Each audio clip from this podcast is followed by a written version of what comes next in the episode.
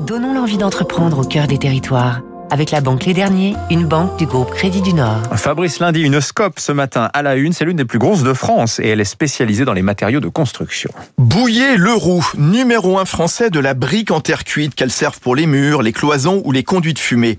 Création en 55 à la Séguinière dans le Maine-et-Loire par les familles Bouillet et Leroux.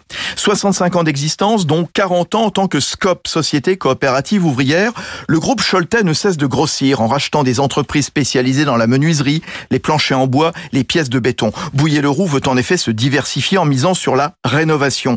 La moitié de ses ventes désormais, car l'activité historique, briqueterie, est plutôt destinée à la construction neuve. Et pour cette dernière, cap sur l'innovation, avec des matériaux plus faciles à poser. Le métier de maçon reste pénible, et même des murs déjà quasiment prêts. Roland Bénard, le PDG de Bouillet-Leroux. Le mur est, tout à fait assemblé en fait, en complètement assemblé en usine. Euh, il répond donc euh, bien sûr à la performance recherchée de, de, performance thermique du bâti, performance de résistance à la charge.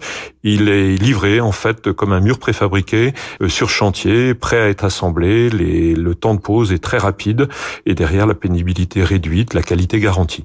Cap aussi sur le green, car fabriquer des briques consomme beaucoup d'énergie. Les fours chauffent à 1000 degrés.